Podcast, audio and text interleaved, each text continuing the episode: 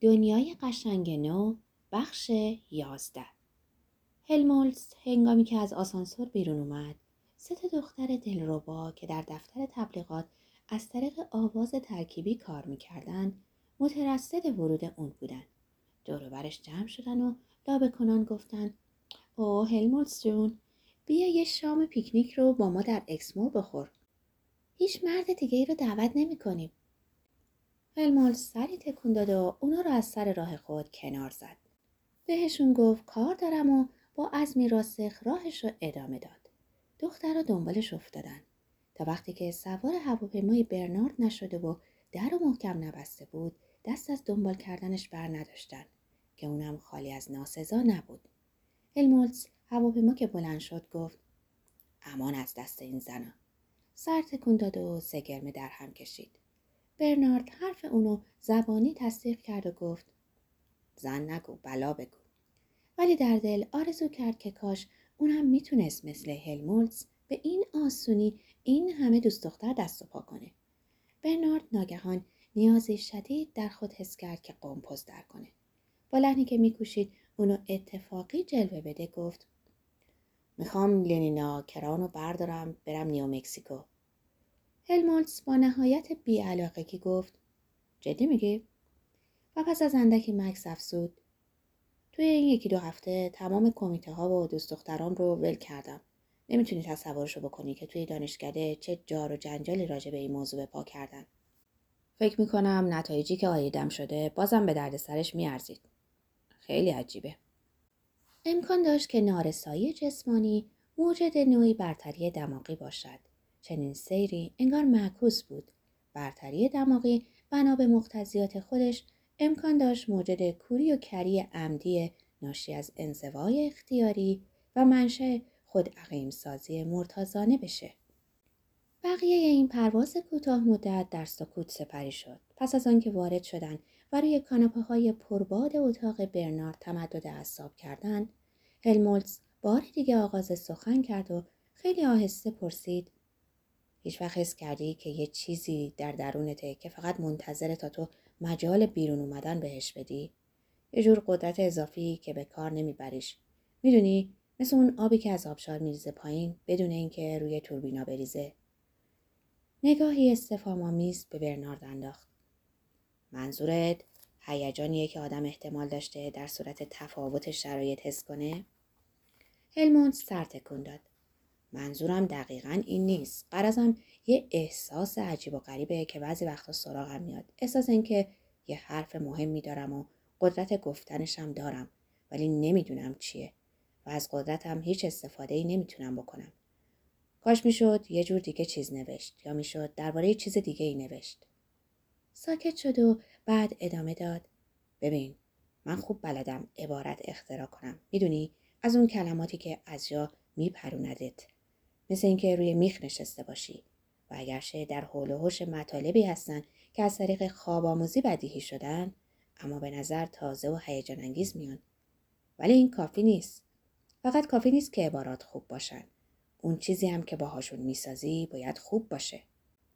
برنارد بهش گفت ولی هلمولتس نوشته های تو که خوبن. هلمولتس شونه بالا انداخت و گفت در حد خودشون بله اما جهتشون خیلی محدوده. به حال اهمیت لازم رو ندارن. احساس می‌کنم می‌تونستم چیزای مهمتری بنویسم.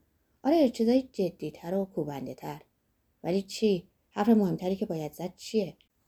آدم چطور می‌تونه در نوشتن چیزایی که ازش انتظار میره کوبنده باشه؟ کلمات این اشعه ایکسن اگه درست ازشون استفاده کنی در همه چیز نفوذ می‌کنن. به محض خوندن در وجود آدم رسوخ می‌کنن. یکی از چیزایی که من سعی دارم به دانشجوام یاد بدم اینه که چطور موثر و نافذ بنویسیم؟ اما اصلا چه فایده ای داره که آدم تحت تاثیر یه مطلبی راجع به آواز دست جمعی یا تازه ترین پیشرفتها در زمینه اندام های بویایی قرار بگیره؟ آدم وقتی درباره اینجور چیزا می نویسه کلماتش می‌تونه مثل اشعه ایکس شدید نافذ باشه؟ میشه درباره هیچ چیزی گفت؟ اصلا قضیه همینجاست من همش سعی می‌کنم. برنارد ناگهان گفت هیس. و انگشتش رو به علامت خطر بالا آورد. گوش دادن. برنارد به نجوا گفت حد دارم یکی پشت دره. هلمولتس برخاست. اتاق و بانو که پا پیمود و با حرکتی سریع و شدید در و چارتاق کرد. البته هیچ کس نبود. برنارد که سخت احساس حماقت می‌کرد و حماقت هم از نگاهش میبارید گفت منو ببخش. فکر کنم کمی خیالاتی شدم. وقتی مردم بهت بدگمان باشن تو هم کم کم بهشون بدبین میشی. دستی بر چشمانش مالید و آهی کشید. لحنش شکوه شد. خودش رو توجیه می‌کرد. با لحنی گریهناک گفت کاش می‌دونستی که این اواخر چی کشیدم. احساس ترحم بر نفس اون همچون چشمه جوشانی که یک باره رها شده باشه سرریز کرد. ای کاش می‌دونستی. هلموتس واتسون با ناراحتی آشکار به او گوش می‌داد. با خودش گفت برنارد کوچولوی بینوا. ولی در عین حال به جای دوستش خجالت می‌کشید آرزو می‌کرد که کاش برنارد کمی بیشتر غرور به خرج می‌داد در ساعت هشت روشنایی فروکش کرد در برج باشگاه پوکس بلنگوها با کیفیتی مطبوعتر از صدای انسان شروع به اعلام تعطیل بازی ها کردند. لنینا و هنری بازیشون رو رها کردن و به سوی باشگاه به راه افتادند. از محوطه تراس مواد مترشحه داخلی و خارجی صدای ماغ کشیدن هزاران گله گاو می اومد که با هورمون ها و شیر خودشون مواد خام کارخونه عظیم رو در فارنهام رویال می کردن. وزوز بیوقفه هلیکوپترها شفق رو می انباشت. هر دو دقیقه و نیم یک بار یک زنگ و چند سوت تیز حرکت یکی از ترنهای تکریلی تندرو رو که گلف بازهای طبقات پایین رو از مسیرهای مختلف به مرکز شهر برمیگردوند اعلام می کرد. لنینا و هنری سوار هلیکوپتر شدن و حرکت کردند. در ارتفاع 800 پایی هنری پروانه هلیکوپتر رو از حرکت انداخت و آن دو یکی دو دقیقه بر فراز چشمانداز غروب آفتاب بر جای موندند. بیشه برنهام بیچز مانند برکه وسیع تاریکی به ساحل روشن آسمان مغرب دامن کشیده بود. آخرین شعاع خورشید که در افق به رنگ صورتی بود محو شد و از رنگ نارنجی به زرد و سپس به سبزی رنگ باخته و یخ کرده گرایید. در آسمان شمال آن طرف و بالای درختان از پنجره های طبقات بیستگانه کارخونه مواد مترشحه داخلی و خارجی نور برقی تندی میتابید. در پای آن تأسیسات باشگاه گلف قرار گرفته بود که پادگانهای طبقات فرودست بود و در آن سوی یک هایل خانه های کوچکتر و خاص اعضای آلفا و بتا. مسیرهایی که به ایستگاه ترن تکریلی ختم می شد از ولو زدن مورچهوار افراد طبقات پایین سیاه شده بود. یک ترن از زیر یک تاق شیشهای به فضای باز جهید. همچنان که آن دو مسیر خود را از میون دشت تاریک به طرف جنوب شرق ادامه می‌دادند چشمشون به امارات با ابهت کوره های مرد سوزی افتاد.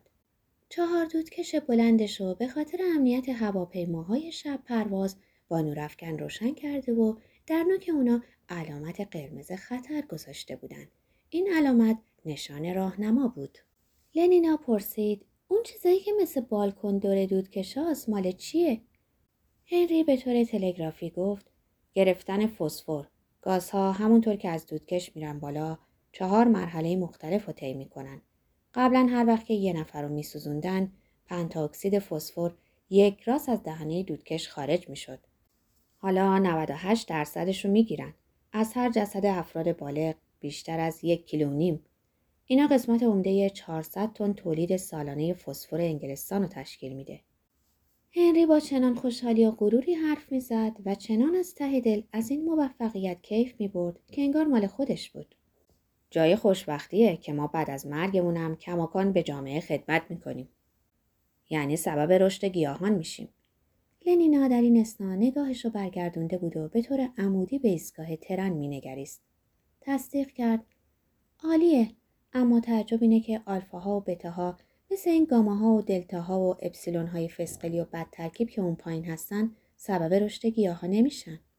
هنری قاطع و شمرده گفت همه مردم از نظر ترکیب جسمانی با هم برابرن. به علاوه حتی اپسیلون ها هم خدمت های لازم ها انجام میدن.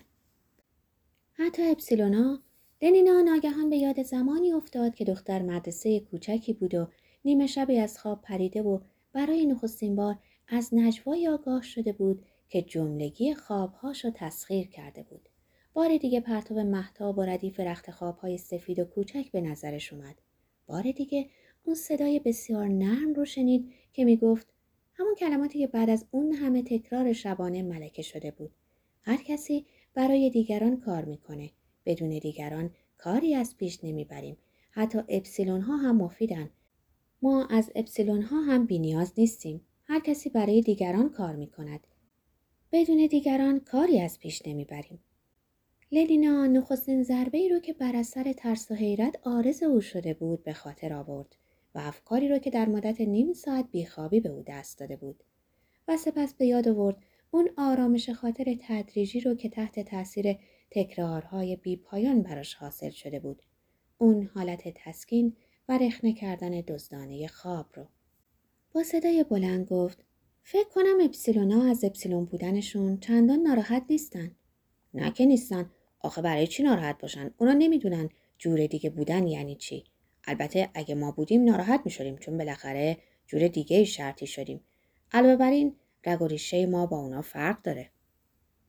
لنینا با قاطعیت گفت من خوشحالم که اپسیلون نیستم. هنری گفت اگرم اپسیلون بودی طوری شرطی می شدی که به اندازه بتا یا آلفا بودن شکر نعمت به جا می آوردی. دنده ملخ جلویی رو زد و سر ماشین رو متوجه لندن کرد. پشت سرشون در مغرب رنگ قرمز و نارنجی زائل شده بود. تو ابر سیاهی به اوج آسمان سر برکشیده بود. هنگامی که بر فراز کوره های مرد سوزی پرواز می کردن، هواپیما بر اثر برخورد با ستون هوای داغی که از دودکشها برمیخواست به بالا پرت شد.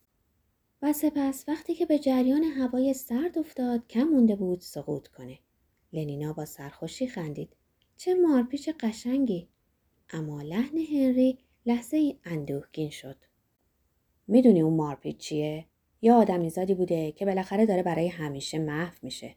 به صورت یه توده بخار در میاد و میره بالا. دیگه نمیشه گفت کی بوده. مرد بوده یا زن. آلفا بوده یا اپسیلون. آه کشید. سپس با لحنی یک دله و بشاش به هر حال چیزی که برامون مسلمه اینه که هر کی بوده در زندگی خوشبخت بوده. حالا دیگه همه خوشبختن. لنیناب ادامه داد. آره حالا دیگه همه خوشبختن. این کلمات رو شبی 150 بار به مدت دوازده سال به خوردشون داده بودن. روی بام آپارتمان چل طبقه هنری در وستمینستر فرود اومدن و یک راست به سالن غذاخوری رفتن. اونجا در محیطی پر از خنده و نشاد شام عالی خوردند. سوما با قهوه آوردند. لنینا دو حب نیم گرمی و هنری سه تا برداشت. ساعت نه و بیست دقیقه در خیابون قدم زنن به طرف کاباره کلیسای وستمینستر که تازه باز شده بود پار شدند. شبی بود بی ابر، بی ماه و پرستاره. ولی لنینا و هنری خوشبختانه از این حقیقت روی هم رفته دلگیر بیخبر بودند. چراغهای برقی هوایی تاریکی دوروبر رو به نحو موثری خونسا می‌کردند. روی سردر کلیسای جدید این کلمات با حروف بسیار درشت مردم رو به درون می‌خواند.